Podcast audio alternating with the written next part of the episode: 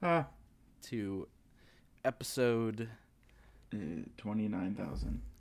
I don't know what episode this is. I think it's like 14. 15. The uh, I think it's 15. attack of R- get Gerald. Gerald. Gerald strikes back. Uh, yeah, he's back and I'm ha- unhappy about it. Episode three. Gerald strikes back. Yeah, last Swiftly. week was 14. So, okay. Oh, is today 15? Okay. Yeah. We're halfway to uh to the 20. We're three years away from being legal, or not years, episodes. three more episodes and we're legal. Sure. The podcast is legal. Three more episodes and the podcast is an, is a legal adult. Three more episodes hmm. and Is that how it. I. and the podcast has to um, sign up for selective to, for the draft. anyway, uh, selective service of podcasts. yeah. Well, it's it, the government in in case of times of crisis where there's not enough entertainment, the government can can uh, sequester your podcast Is this entertainment?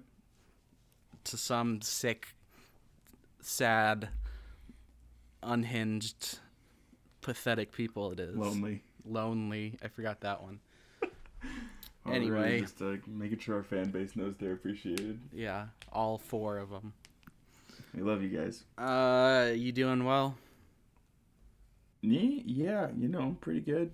That's good. Um, I'm playing another show this Thursday, which is fun. oh yeah, another.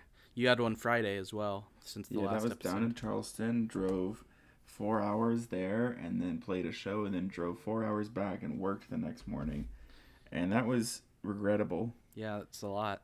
Um, but it was fun. Um, so that's all that matters.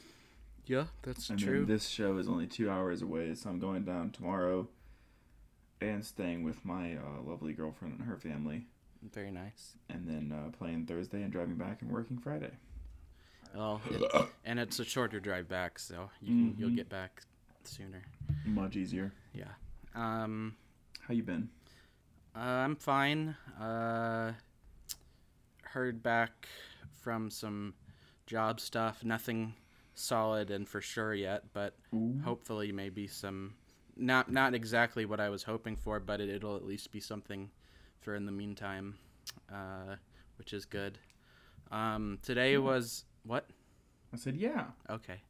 I've been playing a lot of Mario Odyssey. Uh, Nice. I started playing that like a week or two ago. Uh, Immaculate. it's a lot of fun. I, I was thinking we can do an episode on that when uh, when I finish it. Oh, That would be fun, maybe like a video game episode. Mm-hmm, mm-hmm. But let's uh, get getting away from inside baseball before we get into inside baseball. Uh, today was a good day um, because I found at a thrift store I found a like nice condition Amazon Kindle for twenty five dollars. Ooh. So pretty cool, you know. And it's like the classic one where it's like, it's like I don't know what it is, but like the it's e ink. yeah, where it's like it looks like a book, so like Yeah. it doesn't hurt your eyes, like eye strain, Yeah, that shit's cool. which is cool. And like I don't have to, you know, I I kind of wanted one because like now that I have this, basically I probably won't have to ever pay for a book again. Because let's oh just yeah, you can just like let's just say the last two years of college i did not have to purchase a single uh, textbook or required reading uh, That's so cool that people would just give them to you like that. yeah I, well let's just say it's very easy books are super easy to find like online you don't even have to like get into like vpn stuff like I, guess people just don't books are such an old medium now that like they just don't care like how easy it is to get books for free Books don't even know what's going on. not to mention you know libraries even when you you know aren't doing e-reader if you want a you know physical book libraries are cool libraries would straight up you know if they didn't already exist libraries would never exist at least not in current america Yeah. imagine trying to convince modern america like culture and politicians to make libraries a thing if they weren't already a thing Yeah, right. It's like it would Absol- sound like some socialist shit. they would absolutely they'd say like oh but what about all every single person who borrows a book from a library, they're taking out their that's money the economy could have had and the author could have had uh, that's Yeah, being right. lost, and it's hurting our society and hurting art or something. Or like then they would come up with some weird shit on why you need to be drug tested to have a library card. Yeah. uh, Honestly, I'm not surprised if that isn't a thing in some places already or something. Yeah, right. or like or even having to like show your library card to get into a library because like i know a lot of people even if they don't have a card like uh, people who you know have difficult living situations or don't have a place to stay spend a lot of time in public libraries because you know air conditioned internet electricity Yep. You know during the day um, but yeah Um, so you- cool uh, gotta you know gotta there's more. what You know, there's more uh, public libraries in America than there are McDonald's. that's cool that's good i'm glad Because almost, you know, just about every city has a has a library. has at least a But- library, and not every city has a McDonald's. Exactly, Surprisingly but- enough, every city probably has a Dollar General though, because I swear to God, I see so many Dollar Generals. Who and I, I can get to two Dollar Generals within five minutes. I, opposite directions. I was just thinking about your house. including a Family Dollar in the between the two of them. Yeah. So, you know, in terms of frequent McDonald's though, when I lived in Savannah, I think I remember I counted at one point and these were just the McDonald's I knew of. There were like within the city limits of Savannah, like I think like 12 McDonald's. Jesus. Some of which were like less than 2 miles from each other. There were so many. I don't know how it was sustainable at all. Yeah, I really don't understand that. Like, okay, so I saw a TikTok about Waffle Houses, and uh, if you're not from the South, you don't understand how many Waffle Houses there are here. and um, in um, Georgia, Georgia has over 380 Waffle Houses, and South Carolina, our our lovely state, is number two at 144. Um, but in Georgia, there are so many that sometimes there's just Waffle Houses on opposite sides of the street Really? I've never seen Like, that. like there's uh, she's she this girl showed a specific example that you could literally drive one minute and get from one waffle house to another and the only difference is that you're going under a bridge between them Wow. like so if one's busy you just go to the other one it's right there who cares Those waffles got to live somewhere. that's what i'm saying This is completely moving to a different topic, but I don't know why I just thought of this, but I, like a month or two or maybe even like more than that. Maybe like honestly it's probably closer to like 2 or 3 months now, but I mm-hmm. had the Beach Boys Christmas song Little Saint Nick, you know, you know the i've heard song. of it I had that stuck in my head, except I in when I I was like doing a menial task like cleaning or something, and I was singing that. But while I was singing it, I changed the lyrics so that it was about Little Saint James, which that's the name of the island, like the Epstein Island was Little or is Little Saint James. That's the name of the island he had, and Oh like people flew to. And so I was singing this song that was like Little Saint Nick parody, but it was Little Saint James, and I don't remember like the verbatim how it was at the time, but it was something like you know like, um, it's like, way in the ocean far f- from peering eyes, there's a little island, uh. Run by this Jeffrey guy. It's the little Saint James, little Saint James. It's the little Saint James, little Saint James. You can go. Oh wait, hold on, hold on. You can go there and you can fuck little kids. and you don't have to worry about getting caught by the feds. It's the little Saint James, little Saint James. It's the little Saint James, little Saint James. Yeah, so love you know, like that. But it went I on. love I it. did it for like you know ten minutes. good But uh, um I, I- one of my favorite tweets uh, go ahead I was just gonna say I I can't be the first one to have like done that, like made that like joke connection in my mind, right? Like that. If not, that's like a ripe ground. I don't know. It might be too late now, but like it, when the height of the Epstein stuff, like a Yeah, parody killed. song, that would have that killed. killed on twitter or tiktok I feel like we've been talking a lot about Epstein in the last couple episodes, or at least Yeah. last episode. I know it was brought up, and now I just brought it up again. We don't Um, really ever talk about it that much. It's not like a common topic for us. yeah not in so, person so it's odd that it's now come up twice in the podcast. My one of my favorite tweets of all time is about the Beach Boys, and it's literally just, you know what, the Beach Boys, it would be fucking nice, That's yeah. and I laugh too hard at it. That's good. I like that. Good. It's a good tweet. I think. Thank that was our new uh, section of the show called Austin Austin's Austin's top tweets. We're kind of ripping off the Daily Zeitgeist if we do that. Oh really? At the end of every show, they like ask their guests, um, "What's a tweet that you've been enjoying recently?" Uh, well, we don't want to rip them off. We're already ripping off enough podcasts. Yeah. Um, Shout out to Miles and Jack from the Daily Zeitgeist. yeah, they'll definitely hear this, Austin. Look, I'm just doing it in spirit, you know.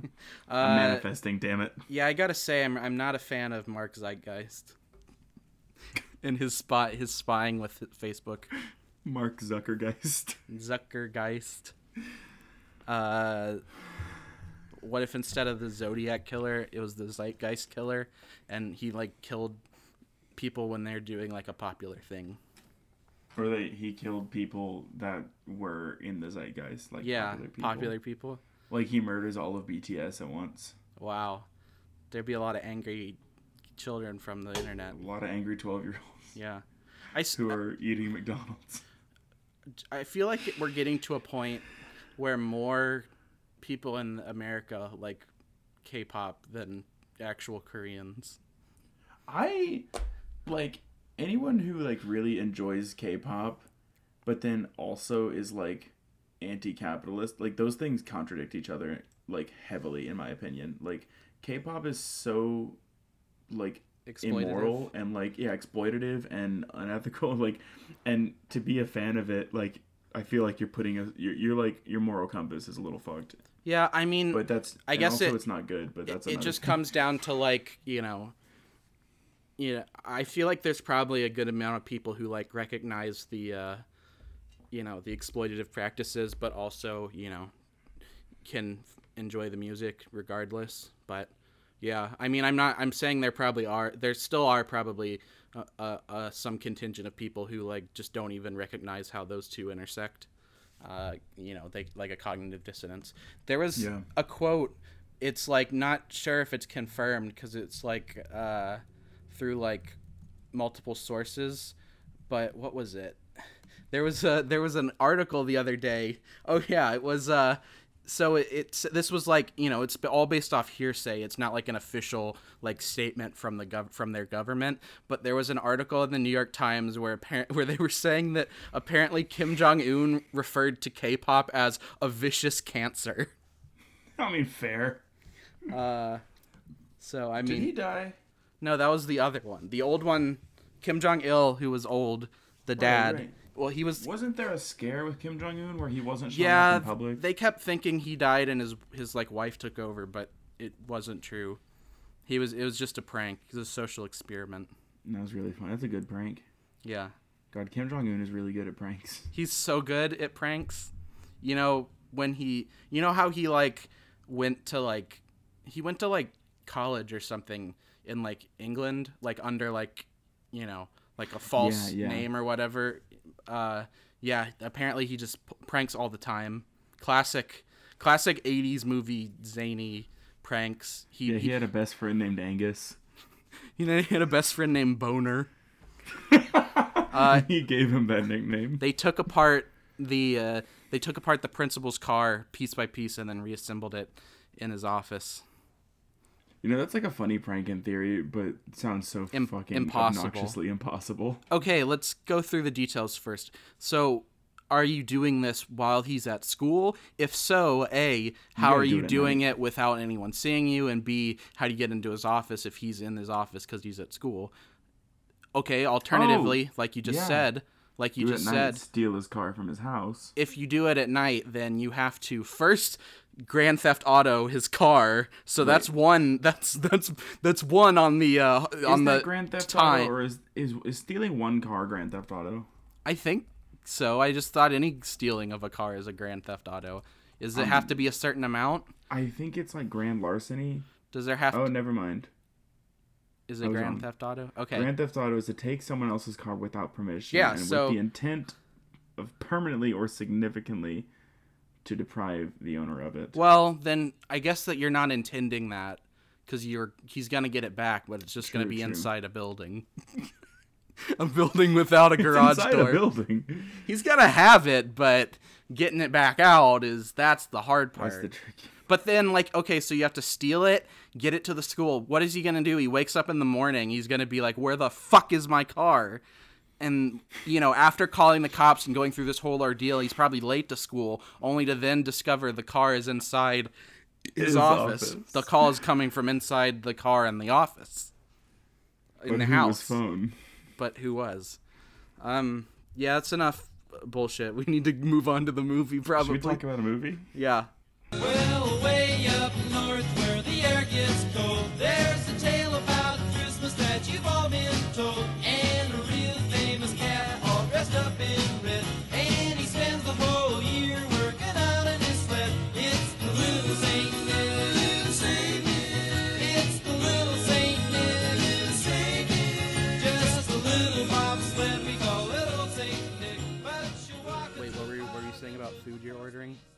I said I'm paying so much attention to the food I'm about to order. What are you for dinner. ordering?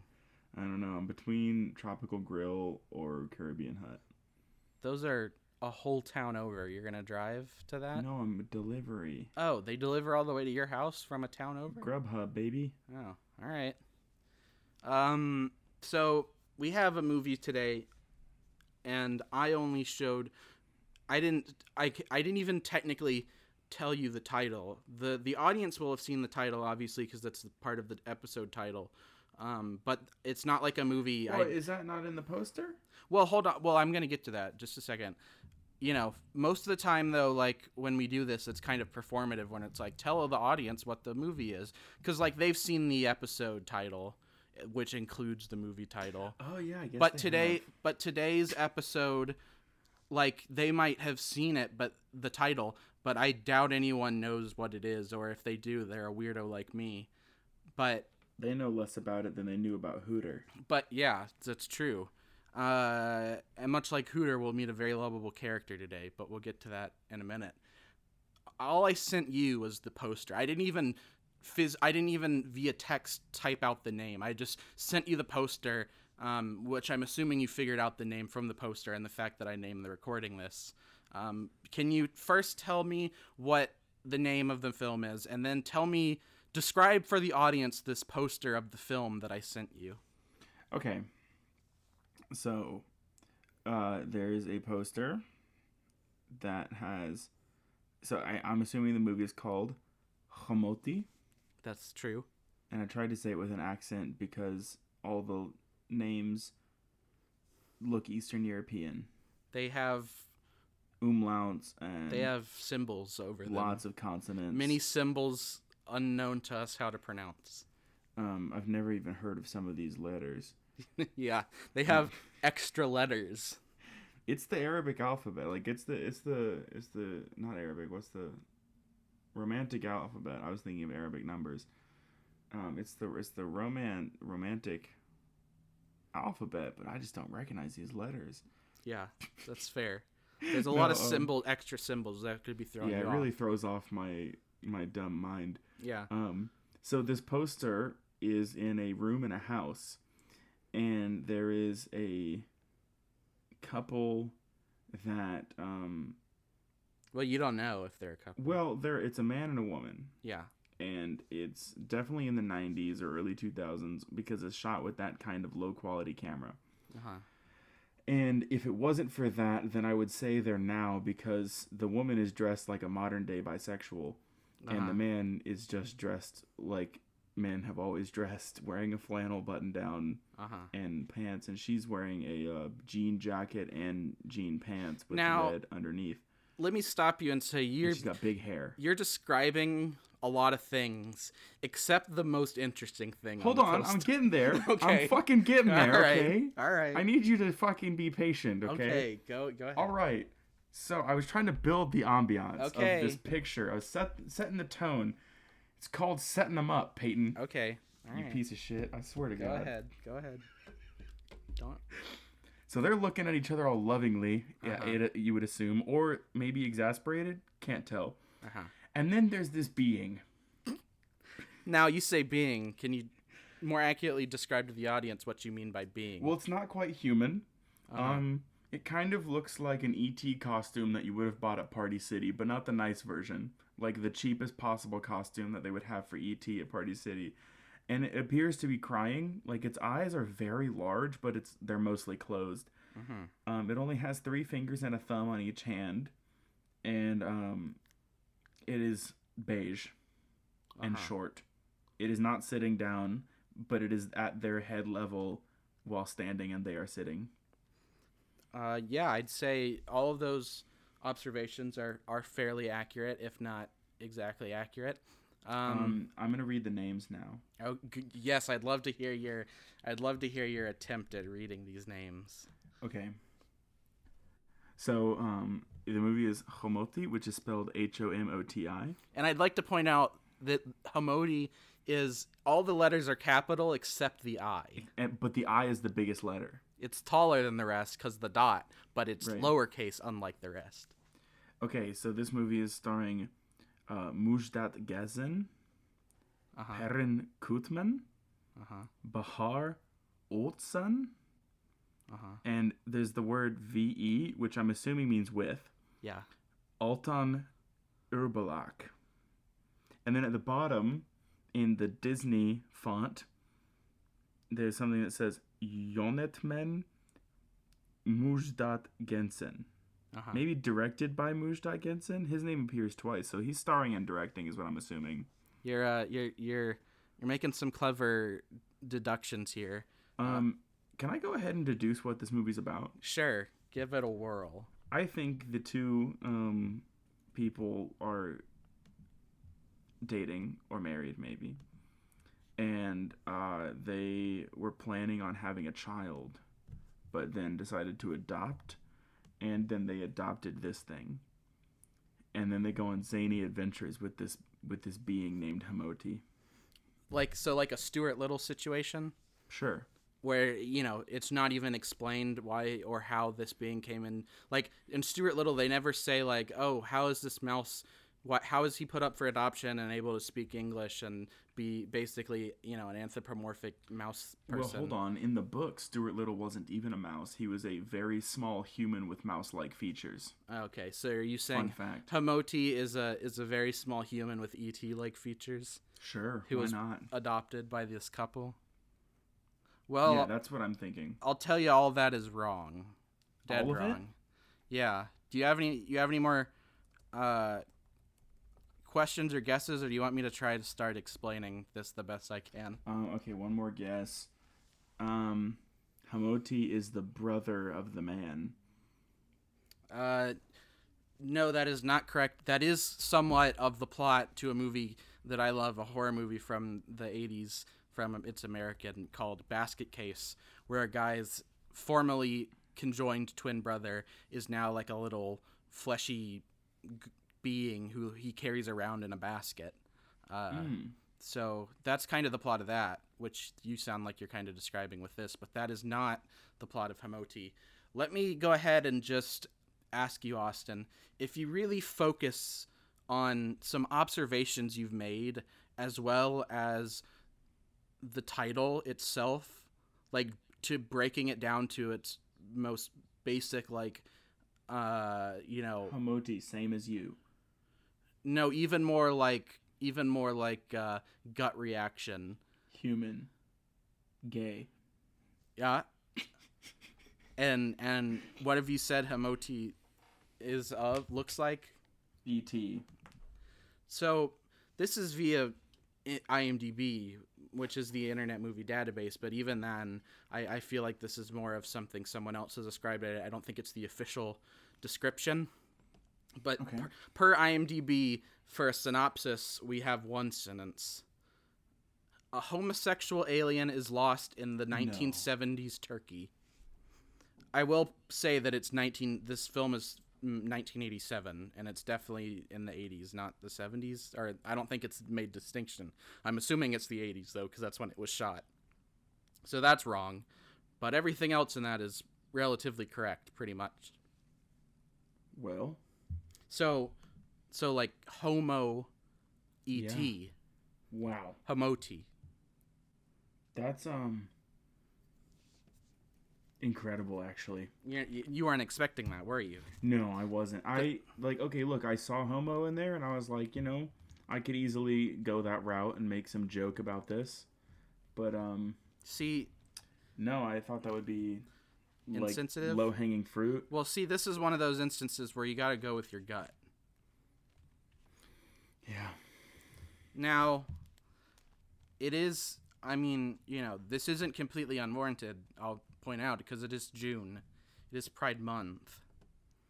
Uh, So you know, obviously, uh, the uh, on the episode with Emily and I, we discussed. You know, it was the first episode of June, and, and we're both uh, trans, and she's bi, and I'm gay. So you know, that was a we brought that topic up, but you know, it's still it's still the month of Pride, and so I thought, what better way than to do a, a not only a gay movie, but a gay ET movie. I absolutely love that decision. So and this is this is why they pay you the big bucks, Peyton. This is why I pay fourteen dollars a month to host this podcast online that I do not make back monetarily. Well, Uh, sometimes that's just the way the news goes. that's some the way the podcast crumbles, at, just like my life. Uh, so like I said, this was made in 1987. It's from Turkey, the the country. Uh, it is. You are correct in guessing that uh, Mujhat Ge- Gezen is the man on the poster, and he is both starring, uh, and he also wrote and directed it. That's because I'm a fucking genius. So it's very much a it's very much a a, a Mujhat Gezen uh, vehicle to stardom. Uh, apparently, he was just kind of like an actor comedian guy in Turkey back then. Not super, described as the uh, Turkish Tim Allen. yeah. Mainly because he smuggled vast quantities of cocaine And into he the says country. the N word regularly. Yeah, but uh, no, I mean, I don't think he was that popular, but he was kind of just like a middling, uh, you know, actor, artist person in, in Turkey. Um, Nice. So let's say okay. So next, uh, per your um, description of the quality, it it was shot as far as I've researched and been able to find, and it definitely looks like it. It was shot on like VHS. It was shot on a camcorder, not Oh, on film. Uh, so very much like uh, it was very much like a low budget, you know, no budget almost, you know, run some numbers real quick. underground feature.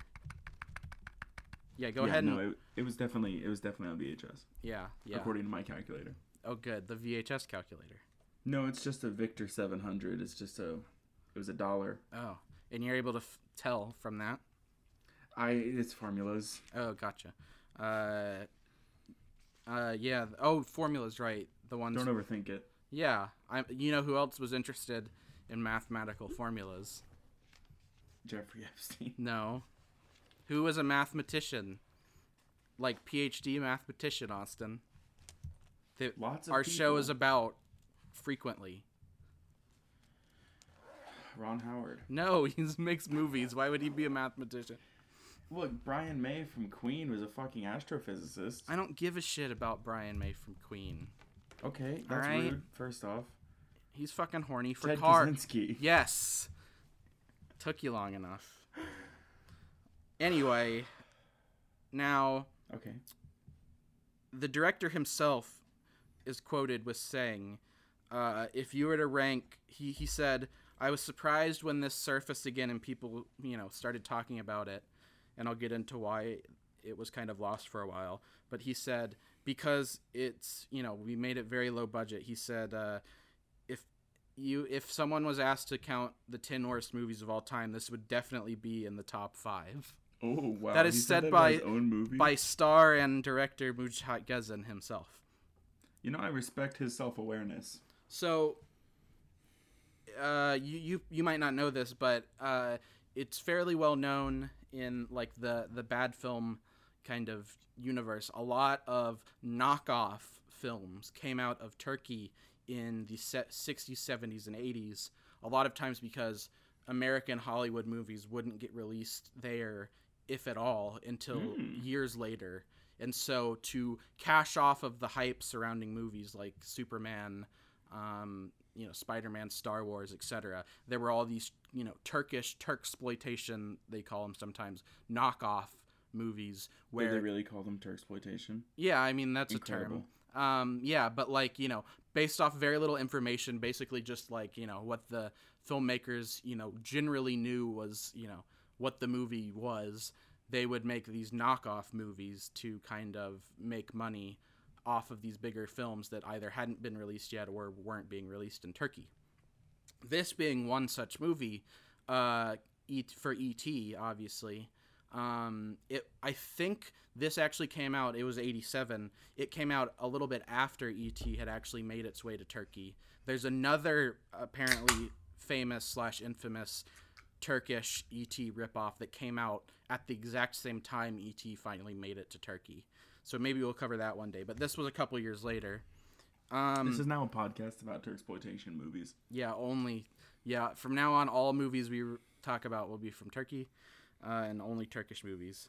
Uh, anyway, it was never officially released in Turkey. It was kind of just like a no budget thing that kind of fizzled out. Uh, apparently, they, they they were able to sell the home video rights to Germany, uh, specifically the German video market, VHS market, Of course. to be released in Germany because there's a there was and still is a large um, you know obviously Turkish and Arabic uh, migrant population in Europe and in, in Germany specifically Well, and Germany, like, famously loves knockoff ET movies. and that as well. So it did come out there. It was kind of lost for a while until it popped up online around 2010, I believe. Uh, s- I guess someone had taken the VHS and put it online, basically. Um, so it kind of popped back up and people rediscovered it. Now, there's a really good. It's like it's basically like a research paper, but it's it's like illustrated, kind of almost like a comic. Um, that was someone's like PhD thesis for I'm not sure what. I'm assuming some sort of either sequential art or media studies type degree that I found online that I'll link in the description of the show because it's actually like a really good, thoughtful piece by this. Um, I'm not sure if he's American or Canadian. I think one of the two, but also he's like Turkish and he grew up in Turkey to some extent. Yeah. Um, guy, gay guy specifically, talking about this film and him discovering it recently and its significance.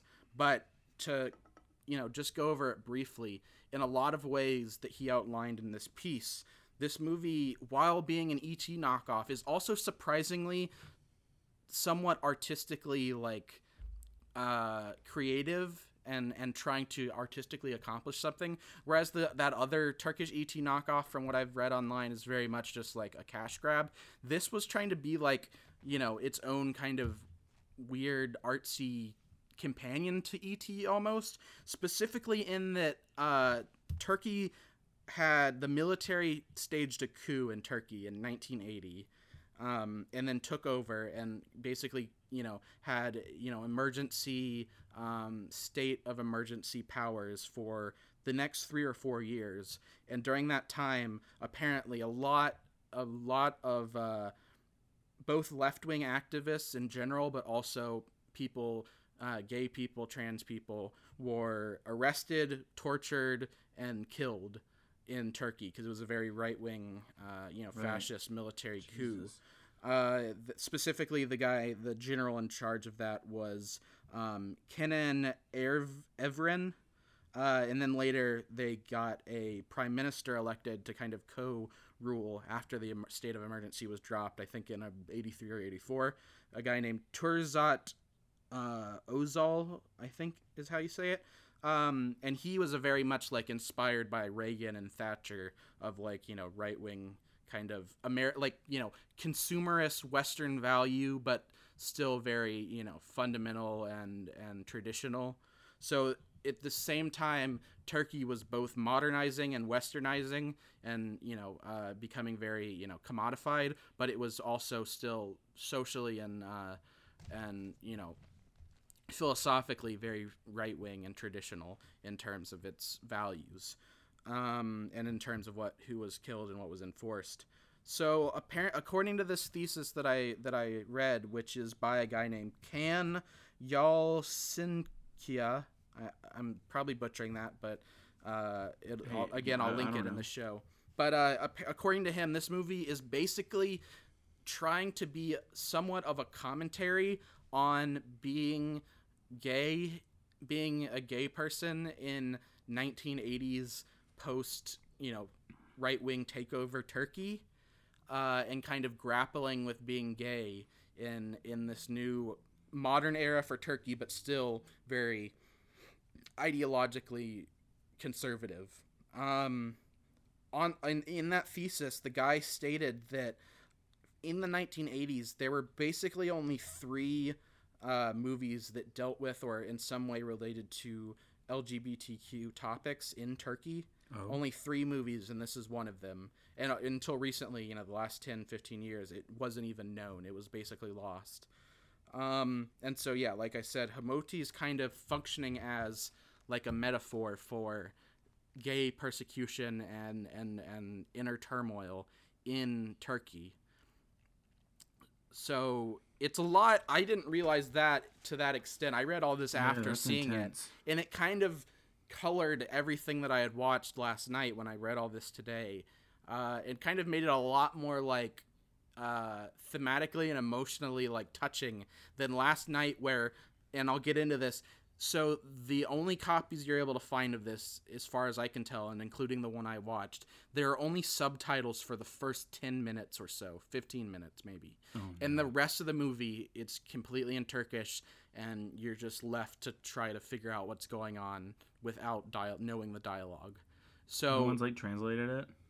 apparently not That's rude. or if they're it's not readily available. So I was very much, you know, kind of lost because there are a lot of long stretches of dialogue. It's not like an ET ripoff. There's not a lot of like crazy, you know, sci-fi stuff or you know exciting, you know, action or you know, like an ET. It's not an action movie, but there's you know.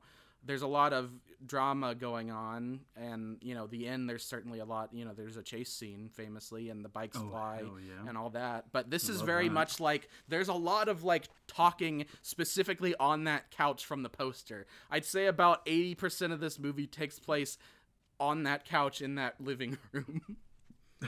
it's very much So- like a mumblecore like 2010 like indie drama uh, in, in terms of what it's closest to. You know, like when a movie talks about a societal, like a issue, like a social issue, they like call it a commentary, right?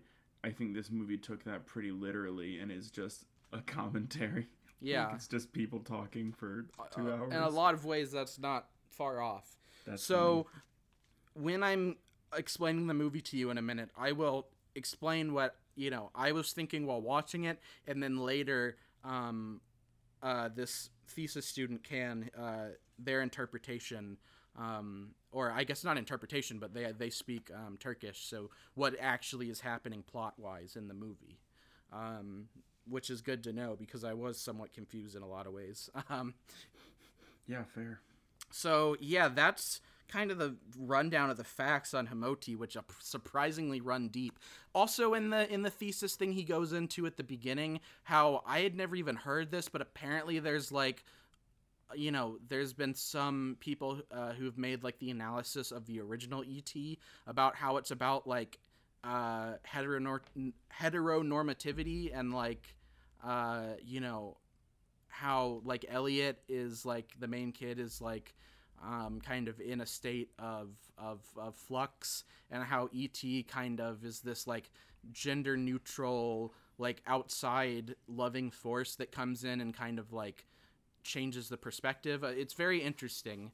Uh, the whole, like I said, again, I'll link it. But this whole thing about how he talks about ET, but then also how this movie kind of breaks a lot of the mold, um, but then also falls short. It, it's very interesting. So, but do you have any further further just stuff do you want to know about this before we get into it? Um, I, I, I don't. I think I'm ready to just dive. I'm right. I'm ready to dip my fucking toes in this. Yeah. Okay. Um, Sorry, I got excited. No, no, it's fine. Uh, I will say I initially just picked this movie. I, I hadn't even learned anything of what it was about. I hadn't even seen the tagline about it being gay ET. Uh, I literally just picked it because I saw the poster on this Gay like. ET is what they called me in high school. Oh really? No. Oh, uh, I had I had this list on Letterboxd. It was just like a ton of like crazy, weird, bad movies, and I just picked it solely based off the uh, poster.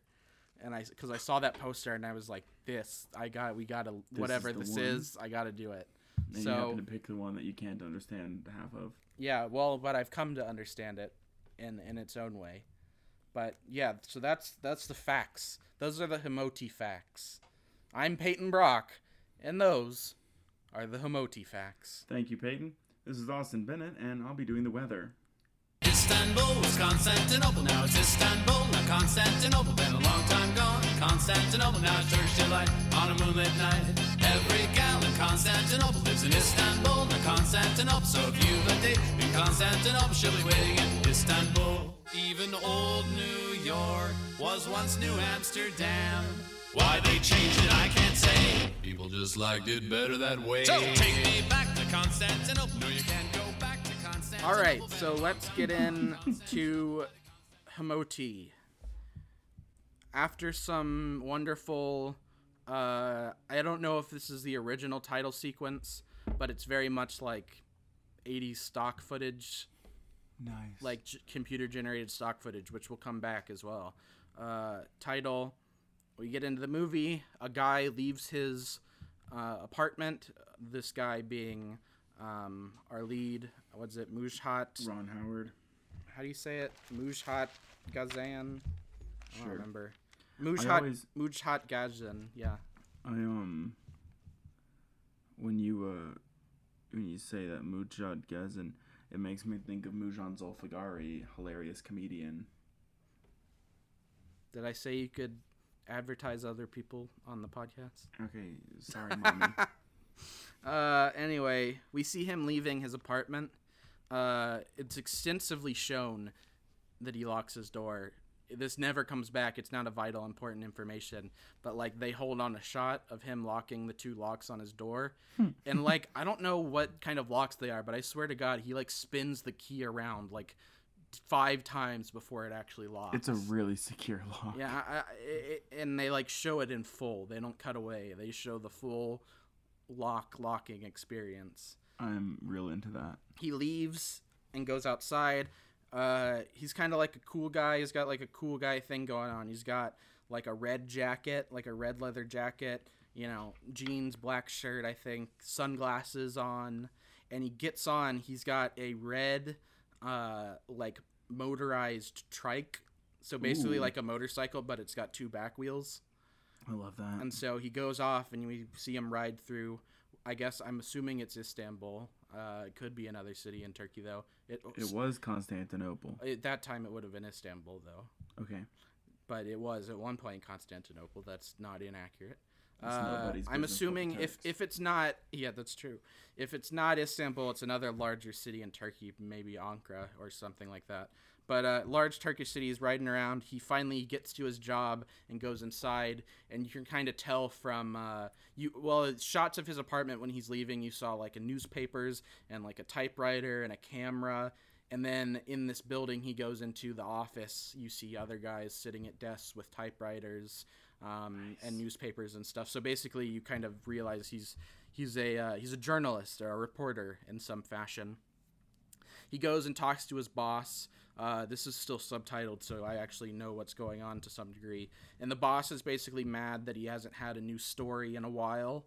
Uh, he's kind of been slacking apparently, and so yeah, yeah. And so our lead, who is named as Ali, he launches into like pitching stories to the boss.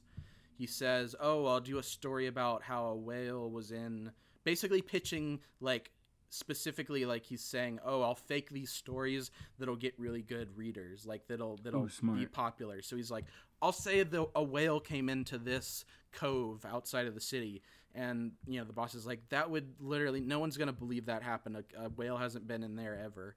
Uh, and then he was like, "Well, how about this? I'll go on a helicopter ride, and I'll say I learned to be able to pilot a helicopter in two hours." Uh, Nice. but the boss is like, you know, no, none of these are good. And uh, it one way or another, UFOs come up in the conversation because he's like, well, what do you want from me then? To get a f- pictures of a UFO? And then he kind of stops and is like, that's what I w- I'll do it. I'll be back and I'll have you pictures of a UFO encounter because that'll sell papers. Um, and so he goes back home to apartment. We have extensive shots of him unlocking the door, of course. And he basically like runs inside, grabs some like silver metallic pot lids from the kitchen. Nice. And then the next scene it cuts and he's in like a park and he's just like frisbee throwing these metal pots into the air and then picking up his camera from around his neck and taking pictures to try to fake UFO Ooh, pictures. smart. Um, however, while he's doing this, though, a real UFO flies by and seems to land, and so good old Ali goes to investigate. And lo and behold, we see a little UFO craft has landed, and we don't see him exit or anything. He's just already standing there, basically motionless. As we'll realize, Hamoti doesn't move a lot, and when he does, it's very awkward and slow. Uh, I don't think I'm not this. surprised. I I, think could tell. I don't think the costume was the most uh, maneuverable, so to speak. And so, just kind of awkwardly standing there next to the ship, as if he got out and just started standing there as soon as he landed, is He is- wasn't curious. He just wanted to stand just there. wanted to. He just needed to stretch his little legs. That makes me feel like Earth wasn't his final destination. It was just a rest stop. That's we don't know for sure. Uh, and we have our alien just kind of standing there, and he basically like Ali just walks up to him, and they just start having a conversation. Uh, he's like, "Oh hi, I'm Hamoti," and he's like, he "Oh speaks Turkish, Hi, I'm huh? Ali." Yeah. They, oh, so it's like you know how in ET there's like a whole part of that movie that's Elliot learning to communicate and you know get along with ET and you know basically you know get to know one another. This they just go straight away into like, "Oh hey, how's it going?" Uh, Hamoti Hey, knows up, man? Hey, I'm an alien. yeah, Hamoti knows doing? perfect Turkish apparently. Um, Good and, for him. and he's basically hanging out uh, there, and you know, our reporter guy Ali, our main character, introduces himself, and you know, Hamoti is basically just like, "Oh hi, I just came here because I don't want to go back to my home planet. I don't like it there. I want to be here." And uh, and Ali is uh, in one way or another is like, "Oh, I'm a reporter. This is great." Hamoti's like, "No, I can't. You'll bring too much attention to me, and my planet might find me." Uh, so they and Ali's like, okay, well, how about you come to my house? We'll figure things out. And so they walk off. There's a very funny shot where uh, there's a a rock. I'm using parentheses with my fingers. Uh, that uh, like. Um, Ali steps over, and then Hamoti steps on it. I guess to show that he's strong, but it's very, very clearly like a sponge they painted gray. Uh, so he crushes this little rock that's actually a sponge and they get to the apartment. Hamodi starts talking about how like uh, yeah um, you know I decided to come here but it's it's dangerous here because and my people won't find me here. And he specifically cites the um, the American and Ronald Reagan and the Star Wars project which I don't know if you're familiar with, was like a, a project implemented by Reagan to put like um, like orbiting lasers on satellites Oh, really? yeah, it's it was like early laser technology on satellites, basically like arming satellites around the globe for potential like extraterrestrial threat. It was very much the space force of its time, uh, so to speak. But yeah, Hamodi's like, yeah, so p- they won't come and find me here. I'm a, from a planet U- Ubun.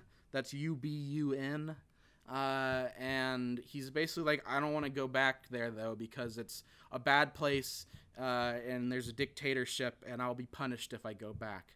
And Ali's like, well, why? You know, so what do you mean a dictatorship? Like, can you you, you can't have free speech? You can't speak your thoughts? And Modi's like, oh no, you can you can do that. That's fine. Everyone does that. Even the dictator does that. You know, it's a super chill planet. Uh, you know, there you can love whoever you want. Love is love. He says that. Uh, oh, and and um our friend uh, Ali is basically like, "Oh, huh, that's weird." And in the thesis, apparently that's supposed to be like indicative or at least that's the guy's interpretation of it is that it's like indicative of oh Hamoti thinks that um you know his planet was bad but like in comparison to 1980s Turkey as he will find it's like a utopia um Oh. it's so like it's like a juxtaposition where he calls it says that it's bad in a dictatorship, but like it's really not when compared to what he's about to experience in Turkey, or at least to some degree, or what was going on in Turkey in general. Right. So we cut from this scene, and I'll say this is the moment the subtitles give out. Uh, so no. from here on, we're flying blind, and we cut to a lady we've never seen before. She's like dressed basically like a like kind of an old woman, sort of like babushka y thing. She's Yeah, got like, like the a- the headscarf, and she's like big and portly, kind of. She's got like a long dress, and you know like the big nose, and you know the kind of like stereotypical uh, lady. We according to the art, the thesis, this is Ali's mother. The whole time I thought it was his sister because she definitely does not look older than him. If anything, he looks older than her. Oh, but apparently she's supposed to be his mother. Um, and we see her going around and getting groceries from various vendors, each of which she somehow like convinces. Obviously, I don't know the dialogue that goes on, and she convinces them to give her groceries for free. And they're all kind of like annoyed by it, but she, you know, like coaxes them into giving her stuff for free somehow. Okay. And so we get home. We see her. She gets back to the apartment. This is when we realize, oh, I, I guess she lives with Ali. Of course, now I know she's his mother, apparently. And she walks in and sees Hamoti and obviously faints kind of from uh, shock of seeing Hamoti. Um, and so once she wakes back up, I don't know what causes it really. It kind of just happens. But Hamoti, he has like unspecified kind of magic powers uh, that like when they happen on screen, his like mouth, his head kind of lights up, and there's like post effect like basic like geometric lines that like come off his face. So he uses his magic unspecified powers to like cause and it's very much like again early cgi like demo stock footage. Um, specifically it starts as like uh, shapes kind of screensaver-esque shape movements but then it moves into a bunch of like playing cards doing screensavery flipping around and turning into little ones and then forming back together all that kind of stuff Yeah, of course. so he does this i guess as some sort of display of like entertainment i, I think it's not really explained why he did that or if it is it, i couldn't understand it um, but meanwhile ali goes back to his boss uh, and the boss is like, "Well, where are those UFO photos you told me about?" And obviously, Ali, he doesn't want to tell him about Hamoti Oh man, I was hoping he'd be like, "Well, I'll do you one better. Here's an alien." well, like I said, Hamoti doesn't want to be like exposed. He wants to, you know, keep it on the down low. So Ali's a chill dude, and so Himoti is uh, he's keeping it a secret. So you know the boss kind of chews him out some, and he's like, you know what, you're not getting any work done. I'm partnering you up, and he calls in a lady reporter, and that's the woman on the poster, uh, lady Oh. reporter, and um, you know they kind of have uh, you know. Uh, uh, uh, what I was able to tell, you know, you could tell it was very much the like, oh, I work alone. I don't want a partner, you know, bickering argument. But then the boss is basically like, no, you have to. She's your partner now. Now go get me a story.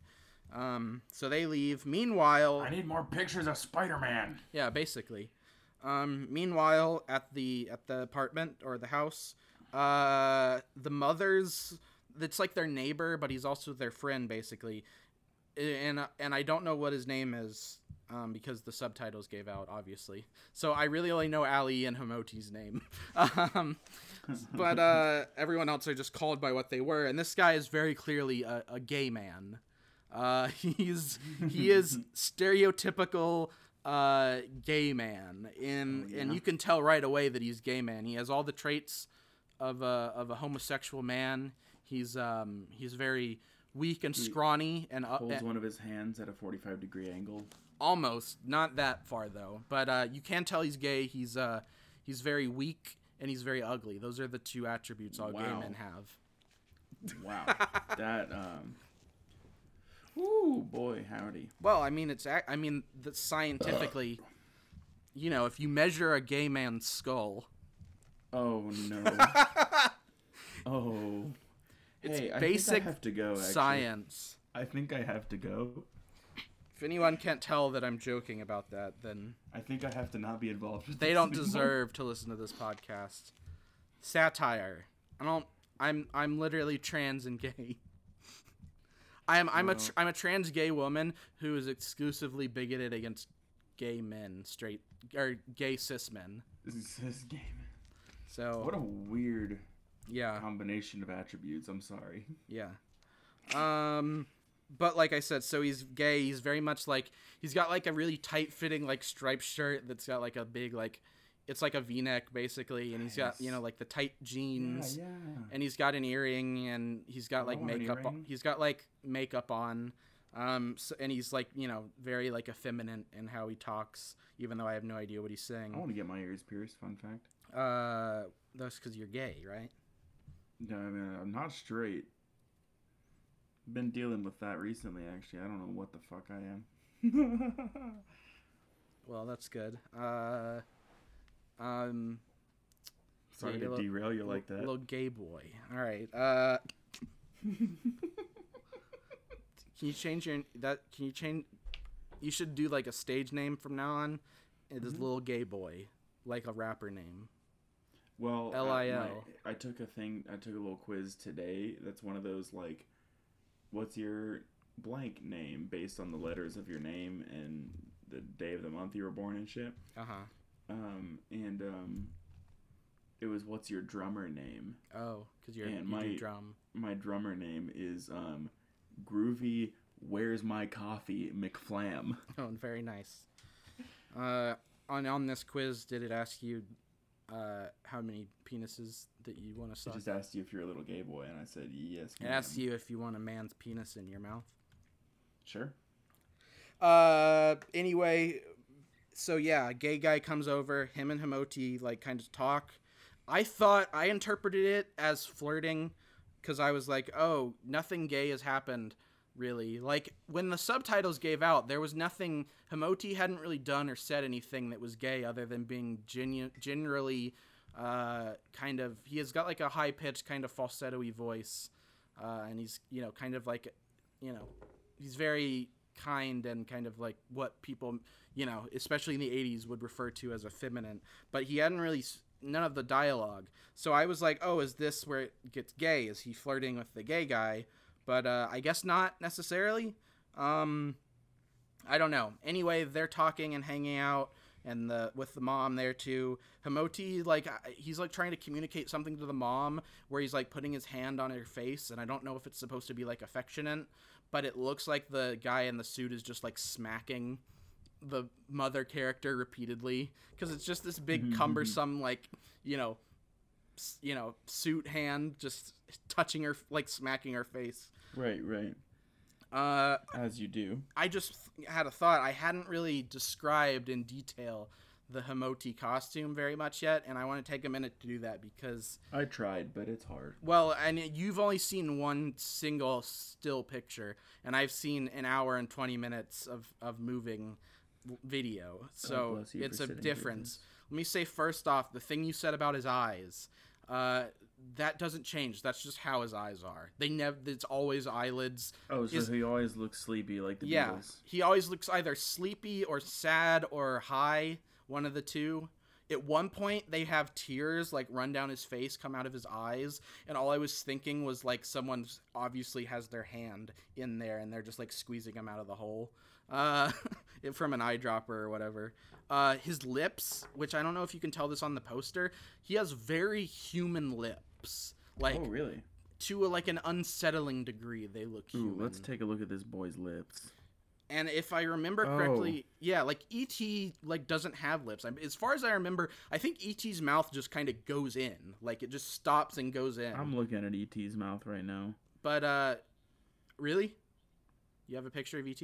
I got a picture of ET. Is he, he- wouldn't. He doesn't have lips, but he definitely has an edge of his mouth. Yeah, but okay, c- compared to Himoti though, like those are like human lips. Yeah, and his nose is not human either.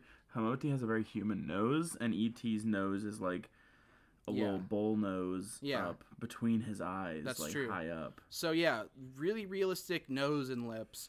Also, and most important, well, okay, let me say first, like I said, you don't see him move very much. When it does, he's very slow. Specifically, Hamoti spends about 80% of the movie sitting on the couch, not moving. Uh, and he can very clearly, they can't hold anything when he's in the suit. Uh, any shots of him holding something are like close up, and you can very clearly tell that it's someone else holding the uh, the object, and then they have it framed so you just see Hamoti's hand in front of the object. So it kind of looks like he's holding it, but he's definitely not actually holding it. That the fist of the the fist cannot close. It's just like the fingers It's don't just move. thick rubber. Yeah. Um most importantly though, Hamoti has a fucking dump truck ass. No shit. Like it is like it is explicitly like sticks out. You could it is you could rest a cup on it. That it's like a table. You could bounce a quarter off that ass, huh? Yes.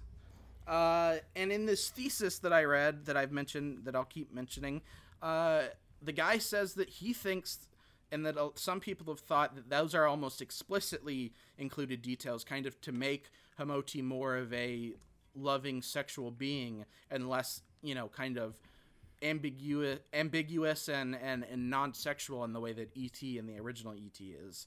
Um, obviously, that's kind of just ana- you know analyzation and speculation, but I mean, it, it definitely has. It, it gives you something to think about, and ex- at least offers one explanation for why Hamoti is like weirdly like human and also has a dump truck ass. Does he have a CDL so he can drive around that dump truck? Uh, that that's why he doesn't move. His ass is just too big. Uh, that's why he sits on the couch for most of the movie. anyway, um, so yeah, we're so they're hanging out, the gay guy, the mother, and Hamoti. We cut back, Ali and the girl reporter. It's the next scene, so they just left the office where they were bickering about not wanting to be, you know, working together. The next scene, immediately, they're like hanging out at a cafe, and there's already like uh, romantic music, uh, and they basically like are on a date. Um, so uh, right away they're like in love and then like the it cuts and they're like walking along like the water's edge on like a pier and they kiss. So like immediately like relationship um so then he brings her back to the house and it's not as far as i can tell it's like the same day still um so they come back to the house. Uh, Hamoti has is like he for some reason he like run, I guess to run and hide behind the couch, and then they have him pop out, and he kind of just like pops up from the behind the couch, and it's a very awkward scene. Uh, and then oh the when when Hamoti pops out though, the girlfriend is basically just like oh hi. She has zero reaction to Hamoti. It is Yeah, like she's it not is even bothered that he's yeah, an alien. it is like so understated that it's like he wasn't even. Yeah, it's like he was a human, uh, which is funny.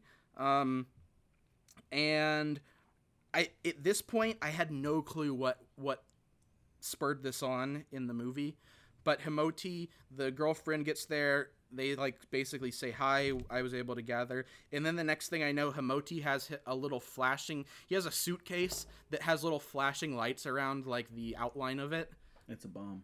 No, it's a suitcase. It's like an alien suitcase though, and thus the flashing lights, which are literally like as alien suitcases. Oh, okay. Well, and it's like you can tell in close-up shots that it's literally like Christmas lights taped to the outside of this little like suitcase prop. It's not even a real suitcase. It's like a little cardboard cut out of a suitcase. Um, but Himoti immediately like grabs the suitcase, and I was super confused. But apparently, the according to the thesis, um, Can's thesis, Himoti asks the girl he asks Ali, "Oh, who is is this your girlfriend?" And Ali is like, "Yes, she's my girlfriend." And Hamoti is like, "Oh, I guess there's no reason for me to stay then." And he it begins to leave because apparently and I had no clue, I did not pick up the, on this whatsoever Well, from especially considering you don't speak Turkish. well, yeah, I- I did not pick up on this whatsoever from what I was able to interpret from the visuals. Apparently, the crux of the movie is Hamoti having like feelings and affection for Ali romantically that hmm. Ali does not have for Hamoti. He just he is you know Ali likes Hamoti and he's his friend and he cares about him, but he is not romantically attracted to Hamoti. And so Hamoti is unrequited lover for Ali, the, and he grapples with this the whole movie. And so when the girlfriend comes home, he he immediately feels dejected and takes a suitcase as if to leave. Oh, Hamoti's a drama queen. So, um, they basically, Hamoti must be a Leo, and I stand by that. If you say so, um, so apparently they somehow convince him to stay though. I don't remember how or what happens, and obviously I didn't have the dialogue, but he, they convince him to not leave. Um, and then we have a little short montage where Hamoti scares various delivery people who are coming to drop off like milk and groceries at the outside the door of the apartment. Um, and like Hamoti would like will like crack open the door and reach his little alien hand out, get the get the item, and then pull it back inside. And then multiple times the delivery man like sees the hand and they like freaks him out. I love that. Some sounds like some real hijinks. Yeah. Uh, another scene where Ali goes back to the the newspaper and the boss is mad um, that he has nothing that Ali has no new stories. Meanwhile, um, Hamoti and um, the the mother have tea or coffee. I don't know which. Maybe Turkish coffee. I'm not sure. It's in little glasses, so I, I wouldn't be surprised. Uh, but they have that at the house, and again, Hamoti can't hold anything. So the shot where she gives him the saucer and cup, she literally just like balances it on the like crook of his elbow as he's sitting there. And of course, the next shot it changes and it shows like you know it looks like he's holding it as Oh, much as they can make it look like he's holding it.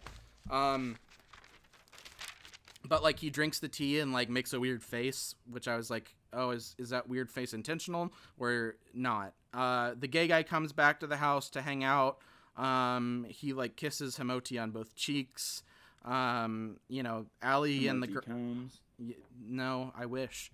The uh, girlfriend and Ali are kind of like, all right, well, we're gonna head out.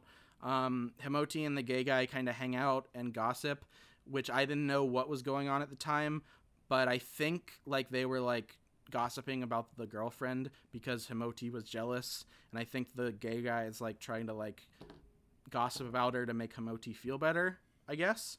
Um, but they also like the gay guy drinks the coffee and then he like spits it out and it's like a joke that like the mom can't make good coffee, I guess.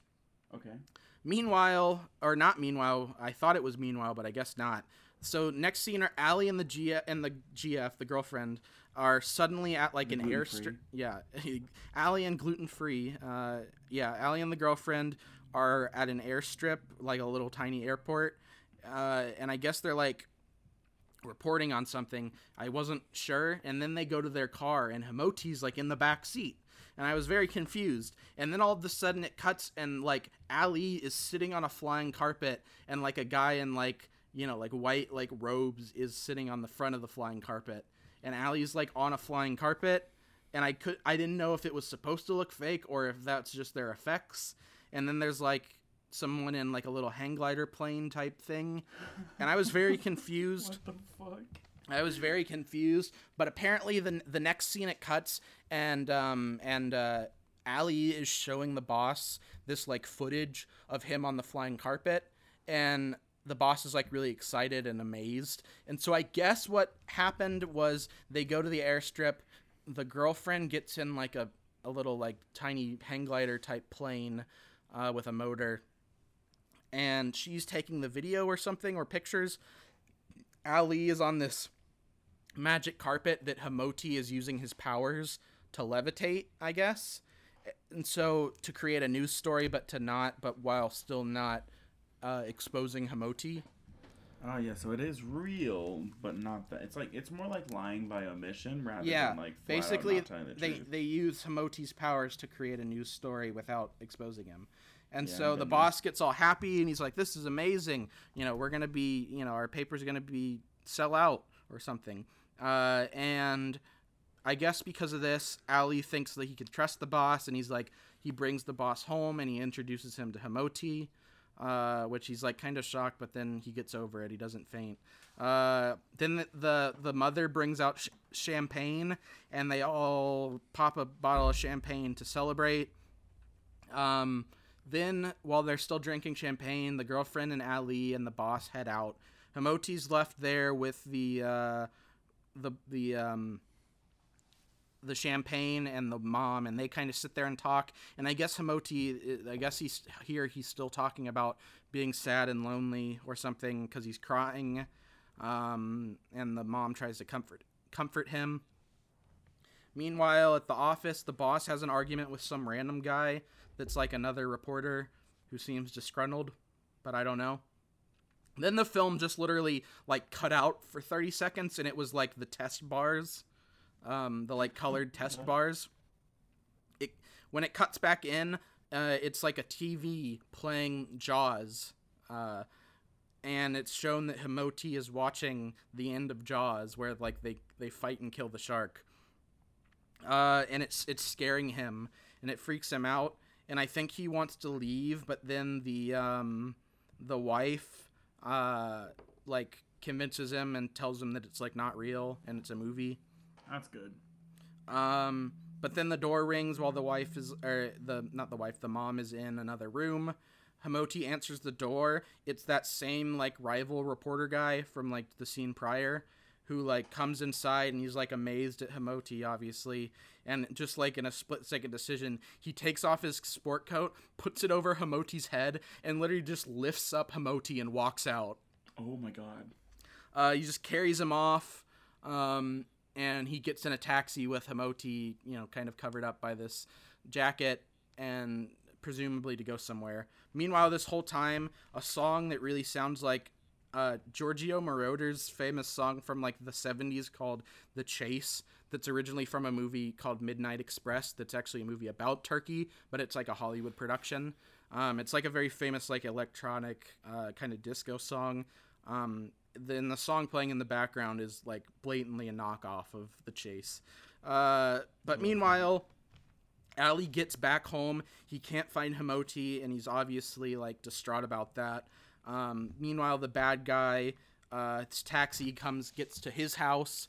Uh, he him he carries Hamoti out of the taxi into the house, but like the jacket has basically like fallen off of Hamoti's head and is just kind of dangling. Uh, and so Hamoti is just in full view, just completely exposed. I guess the taxi driver just doesn't care. I guess the taxi He's driver, taxi driver. He's seen worse. yeah, he's like, man, that guy's got a weird looking kid. Yeah, That's exactly. That that kid's real fucked up looking. I love imagining that this is a New York taxi driver in Istanbul. Yeah. Uh, but yeah, the uh, yeah, he's like, hey, sorry about your kid. He looks really fucked. Uh, but uh, yeah, so he doesn't care, and I guess no one else sees them as the bad guy runs inside with Hamoti. Uh, meanwhile, the um, girlfriend tells the boss Hamoti's missing. Uh, the bad guy at his house is taking pictures of Hamoti, and I can only surmise that he's like, "Oh man, I can't wait to break this news story. I'm gonna be so successful." Uh, but then Hamoti basically uses his unspecified magic powers. As far as I can tell, Hamoti just has like unlimited magic powers and can do anything. It's just a plot device. Yeah, I mean, he's as far as I know, he's like got like godlike powers of reality manipulation. I love that. He's like an all-powerful being because he first like he g- makes the camera like stick to the guy's face so that he can't use it, and it's like stuck to the guy's face. Then it falls off, and then Hamoti literally like levitates the uh, rival reporter in the air, and it's very clearly like it's very clearly like a blue screen effect where he, they had him like hoisted up on something and then like you know keyed out and put in the background. It's very awkward, like oh yeah. him like floating in the air, but it's very funny effect. Um, and so Hamoti kind of just like you know casually walks out of the house. Um, and which which when doing so he bumps into a lady on the street and she like freaks out and runs off and so Hamoti like disappears slash teleports away which apparently is a thing he can do also. Oh, he can teleport. He's been able to teleport this whole time. Apparently, I don't know why he has a spaceship. Maybe he can only go short distances. I don't Yeah, know. maybe. It's or nev- maybe he can only do it when he's scared. I, it's as I said, it's not specified, or if it is, I don't speak Turkish. Meanwhile, our our, our gang of, uh, of of friends is uh, searching for Himoti. They arrive at Bad Guy's house uh, and kind of like you know interrogate him because they suspected he's took Himoti. I guess because they're like, oh, he's the only other character in this movie. He's got to be the one that took him. Uh, the bad guy is still the re- bad guy reporter is still levitating in the air. He hasn't fallen yet. He's still in the air. They kind of interrogate him, but he's like, "Yeah, he left. screaming the whole time. Yeah, he, he fucking stuck me up here and left. I don't have him anymore." Uh, and so the group just leaves. The bad guy's still just stuck in the air because Ah. they can't do anything about it. So they just leave uh, and go back home, where they find Himoti, of course. Where else? Sitting on the couch. He's a real couch potato. This Himoti. A real couch emoji. Yeah, a real couch moti. Um, and so he's back home and everyone's happy, yay! And all of a sudden, like Hamoti like turns off his powers and it cuts back to the bad guy's house where he just suddenly falls from the air. It's like the one good like editing joke, like good like filmmaking in the movie. I love that. Like how it how they waited it to do that. It, it, it that was uh, actually not bad. Does the guy scream a little? Is he just like, ah? Yeah, he screams and smacks onto the floor. I love that. Um, yeah. Then for like one shot, literally. Oh no, hold on. First off, Himoti um looks in a mirror or like catches his reflection, and he gets very sad about it. Uh, again, going with the whole lonely thing, and also like there. he scared that lady on accident, and so he's very down about his appearance, and obviously he's down about Well, that one was obviously because he's gay. yeah, because as I said, no, yeah, exactly. Uh, yeah, he's he's he's down bad. He's down bad. Hamoti is down bad. He can't hit unrequited love, and he's and he thinks he's ugly. Um, and so, uh, meanwhile, for like one shot, while the while Ali and the girlfriend are on a date, there's like a random border around the around the like frame, like a weird like blue like added in post border that disappears the next shot and is never seen again. So I think someone accidentally hit a button while they were editing the movie. No. Um, and I guess Ali proposes. He gives the girlfriend a present, which she opens and unwraps the little box, and it turns out to be a little ring in the box. And then they get up and they kiss. So I'm assuming they they he proposed, which they've known each other for like a couple days at most, if not like two days. Uh, but I guess they're getting married. I don't know. Is that how things are done in Turkey? I guess they have like arranged marriages. Hey, you know I respect it, and you know you know. commitment. Yeah, he's he's ready to commit, ready to put a ring on it. So sp- so they say. Um. Anyway, meanwhile, back at this now we get a new location. We're in the gay guy's apartment where he takes like a guy's picture off his mirror. I guess his ex. Or I, I, that's what I assume, and he rips it up, and then he puts up pictures of like a soccer team, and he like kisses the picture of like this specific soccer player, I guess that he likes. Um, and then he kind of like preens himself and you know puts on makeup and stuff, gets dressed. Uh, then he goes over to the house and hangs out with Hamoti um, and the and the mother. Hamoti's really sad. And I got really confused here because, like, from his bag, Himoti pulls out, like, at first I thought it, he was holding a little figure of E.T.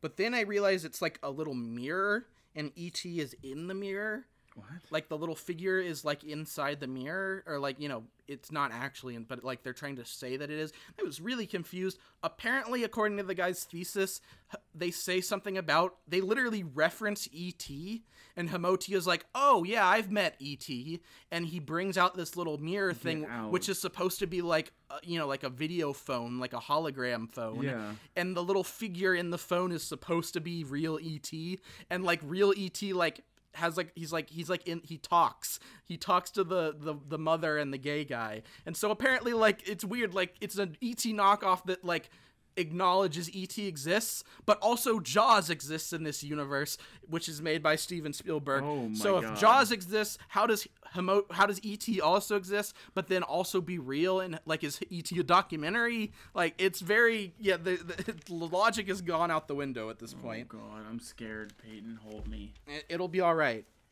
We're almost through. Uh and Moses is here too. He says That's hi. good. I, I love your cat. That's your that's your not not not the biblical figure for the Oh audience. no, I'm talking about the biblical. Oh, he's there. He He, shows up every once in a while. He's pretty quiet. He yeah, he doesn't talk He's a, much. he's a quiet guy, which is good because Well, we're recording a podcast. he owed a lot of money to the mafia and got his throat sliced. Oh damn! Yeah, And he survived. he's fine. I guess he's got like god powers. He's, He's chosen. magic powers. Yeah. Uh. Anyway. Uh. Then very abruptly we go from the scene with ET and talking to Hamoti and his friends. Uh, to suddenly Ali is like tied up in a warehouse Oh, with like two guys, one of which is holding him at gunpoint, like while he's tied up. And I don't know, it's not in the thesis stated specifically, so I have no idea what their motive is, how they know Ali, how they got him tied up. It's just suddenly Ali is being held at gunpoint, tied up in a warehouse. And it looks bad. I've been there. But suddenly, Hamoti saves the day. He teleports into the warehouse. He like zaps the guy's gun out of his hand, and there's like fake blood on the guy's hand. Oh, So like he got Hamoti got violent enough to like draw blood.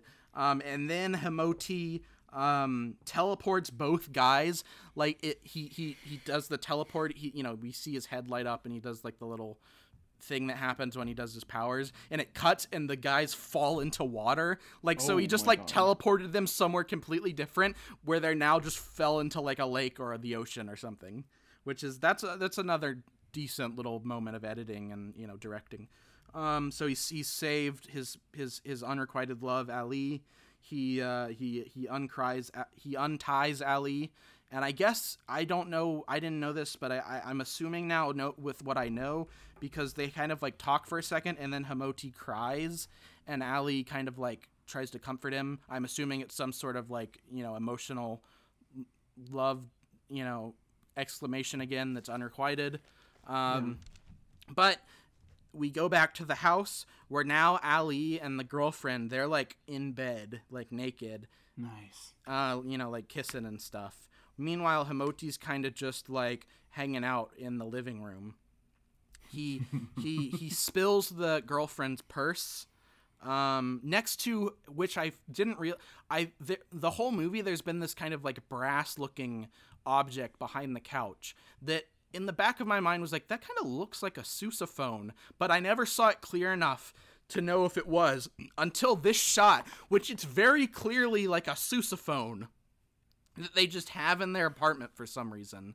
Like a really old, like brass marching tuba sousaphone, uh, for some reason is in their apartment, just kind of sitting up against the wall. But Hamoti spills the girlfriend's purse, and then he takes like a lipstick from the girlfriend's purse and kind of just like smears it all over his face.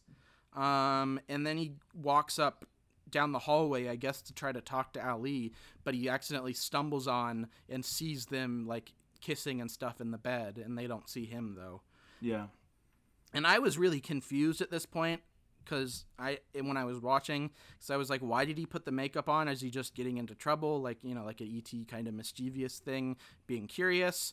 But obviously, he's sad about them having sex, and I just thought he was just sad in general that he doesn't have anyone. But now, based off this guy's thesis that I read, it's like Hamoti has like you know time and time again in the movie been like you know told or like people have reacted that he's like ugly and you know he's an alien and it, and it scares people how he looks and so like him putting on the lipstick is like him like just like desperately wanting to like appear like beautiful and attractive and like you know he wants to be like the girlfriend is for ali where like you know he he's loved and- gender is performance. yeah, so he's he's really doing he's trying a last ditch effort to be attractive. And of course he goes to show Ali and what does he find but Ali and the girlfriend in bed, you know, his his unrequited love and it, he, it's, no. it seals the deal that they're like, you know, they'll never be together. So Um, also, I want to point out anytime Hamoti turns around, you can very, very clearly see the zipper on the costume. I Uh, love that. so uh, it cuts the mother's goes and is like doing the exact same thing with getting the free food, but this time the grocer guy she meets takes like empties one of the wooden boxes holding like the fresh produce and like smashes it over her head. What? which it then cuts and the, the mother is in like a hospital or a doctor's office and her whole head is like bandaged up like it like she was like completely like concussed by this and she's talking to the doctor and i guess she's so annoying that the doctor then like continues bandaging her all the way up and like covers her mouth which is that's kind of a funny gag That's a good bit. good bit, not bad. Uh, so meanwhile, Himoti is suddenly missing again in the house. Um, I guess this is after Ali and the girlfriend finish having sex. They come out of the room and they're like, "Oh, where's Himoti? Where's he gone?" Um, they go to look for him again. They call the boss, um, and they eventually go to look for Himoti in the park where the ship landed and Ali found him. And uh, they go there they find him by his ship. It cuts and it goes from like middle of the day but now it's suddenly night apparently in the park. Um, and Hamoti is at his spaceship and he's going to leave. Again when i was watching it i really wasn't sure what was going on why this was happening but obviously now it's like Hamoti is like I know, you know, I can never be with you. I know I can never. You don't want me, you know, you don't want me in that way, Ali. So I'm leaving. I'm going back to my home planet where uh, I'll be happier. It's not so bad. You know, I'll be able to find love. Um, and so even though it's sad and bittersweet, he he decides to uh, to to leave. There's one more joke where Himota uses his magic powers to like make the mother's head whole head disappear. So like he does like a zap and then they like do the band they take the bandage off, they unravel it off her head and her head's just like completely gone. It's very clearly like a green like a blue screen and you can see where they like cut out the head from like the you know editing standpoint um, but then he makes her head reappear it's just like a gag um, but yeah it's very bittersweet. They're all sad. Each one of them the girlfriend the gay guy uh, ali the mother and the boss they each are like you know tell himoti goodbye. He gets up in his ship and it flies off into the stars. And he it's bittersweet but he's he's going back to a place where he can find love apparently. And that is that is homo et Hamoti. I've never been so down bad that I wanted to travel across the universe to, So find, to get to get dick. yeah, that's that's fair. Oh, poor Hamoti. You ever you ever want to suck a dick so bad you go to space? Oh man. Yeah, it's, it's a sad one.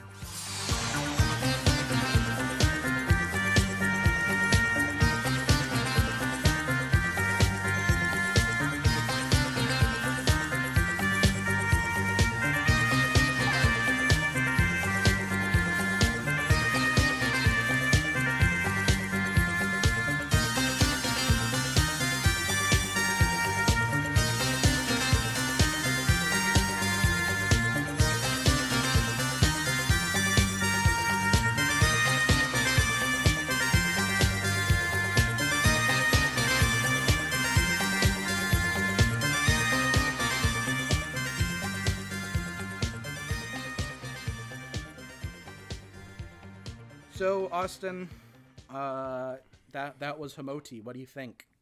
Did it meet your expectations Uh, everything I thought that it was gonna be about, I was wrong. based off the poster? Based on the poster Yeah. the poster alone. Yeah, I, I were, were I'm not disappointed, no just surprised. I were you I doubt you were expecting on a on a surface level a movie about a gay ET and on a deeper level as I discovered myself today uh, a, a movie that is a social commentary on Turkey in the 1980s while also being about unrequited love and heartbreak Been there, bro.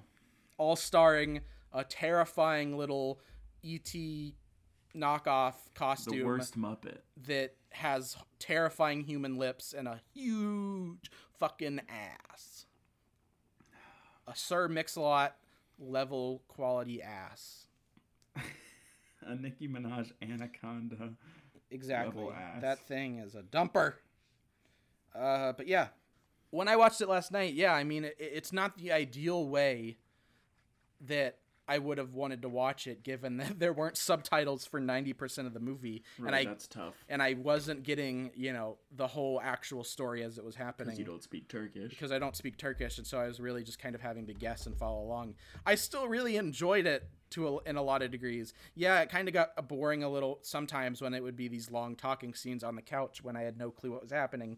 But there were still a lot of fun things like Himoti getting kidnapped, but then like you know escaping, freezing the guy in midair there's the weird ET part that I had no clue what was going on, but now in hindsight, it's super crazy and weird that like they worked in that Like, the Himo- knows ET and that they just use a little ET figurine reflected in a mirror to be like a little video phone.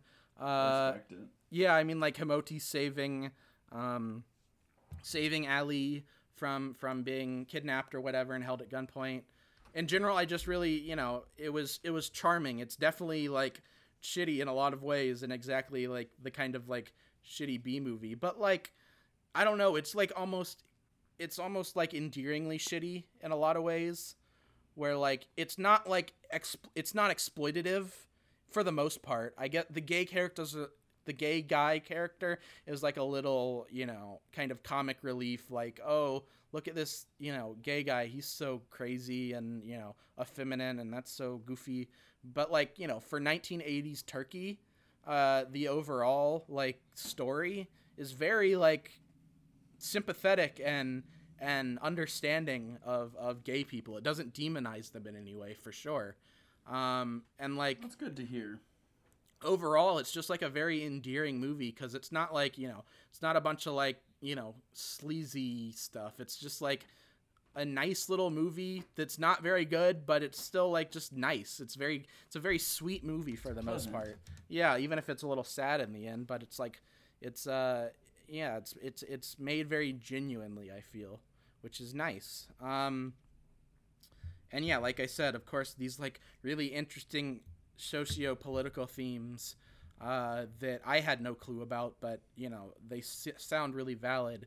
And if you go and read the thing I'm linking, this thesis, uh, not only is the thesis, you know, well thought out, but like I said, it's like this whole little illustrated comic piece, and it's really nice and done and really interesting. Um, so yeah, just you know, just like I loved Hooter when we watched Captain EO, I really like Homoti. He's like he's like He's a charming, He's, he's very he's charming, he's relatable. I I relate to him being like sad and lonely and down bad. I mean, he's very relatable for for for for one of the most terrifying uh alien costumes I've ever seen despite being unintentionally terrifying. He's very relatable as a character. Um but yeah, Oh, yeah. Sounds like that's Homoti. that's Homoti. That's what they I- say. Sounds like is the greatest movie ever made. When the moon hits your eye like a big pizza pie, that's Homoti. Yeah. That was fucking good. Homo ET. Get it? Homoti. Because he's gay Yeah. and he's like ET. Per- perhaps Yeah, maybe even I this. thought Himoti meant same as ET. Well, we don't know. He could. wrong. He might be the same species. He at least knows ET. If they're not the same species, they're probably a related species because they sure do look. Just one planet over. Yeah, they're like cousin species because they're definitely like similar in evolution. I'm gonna I do a. am gonna do a sequel to this that expands the uh, ET slash Homoti cinematic universe. Yeah, I'm. I'm. Uh, I want to be involved Nice. in any way possible. You think Steven Spielberg would sign off on that Yeah, yeah. I'll to, to to, use to legally incorporate ET? I'll talk to him at my show on Thursday because he'll be there for sure. Oh, really? He's a yeah, fan. Totally, totally. Oh, cool. That's really Why good. wouldn't he be? Good for you. Who isn't a fan? Uh, I We're Headwake, baby. That's true. Um, I feel like I could get if he's still alive. I, I would assume he is. I don't think he would be that old. You know, seventies or something. Müjdat Gezen, I feel like I could get him on board. Say I want to do a Homoti sequel. You know, He'd probably give you the rights for a firm handshake. yeah. I mean, or if anything, I'd want to bring him on at least, if not to you know, at least in some capacity for writing and stuff. Yeah, Uh, I mean, like I don't speak Turkish, so I would at least need like you know cultural you know research and you know Yeah. that kind of help in writing. Maybe but a uh, consultant. yeah, I'll put him on the list of people we need to contact. Uh, Homoti sequel. We got Ted Kaczynski, Ron Howard. Well, you didn't listen to the episode that you weren't on, right? Not yet, no. Uh, we talk about um, John Hinckley Jr., who shot, who tried to shoot Ronald Reagan. I was about to say, didn't he kill someone? Yeah, uh, there was a discussion of writing him as well, because we were talking about how he He's out of prison now. he posted a video on YouTube of him singing an original song. That's a cat. Moses is getting restless.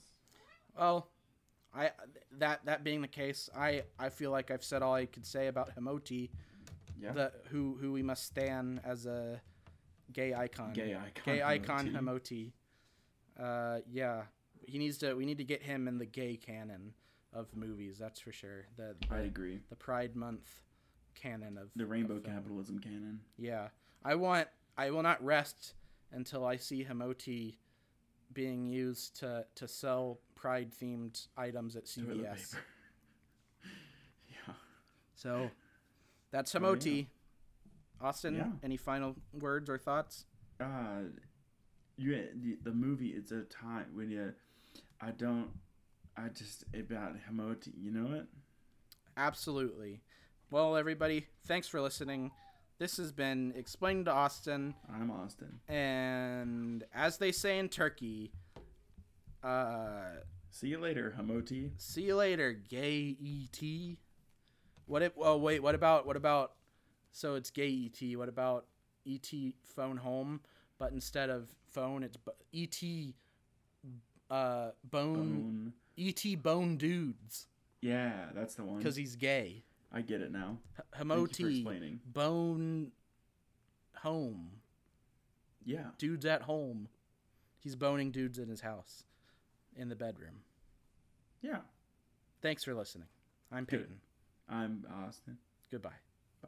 Bye.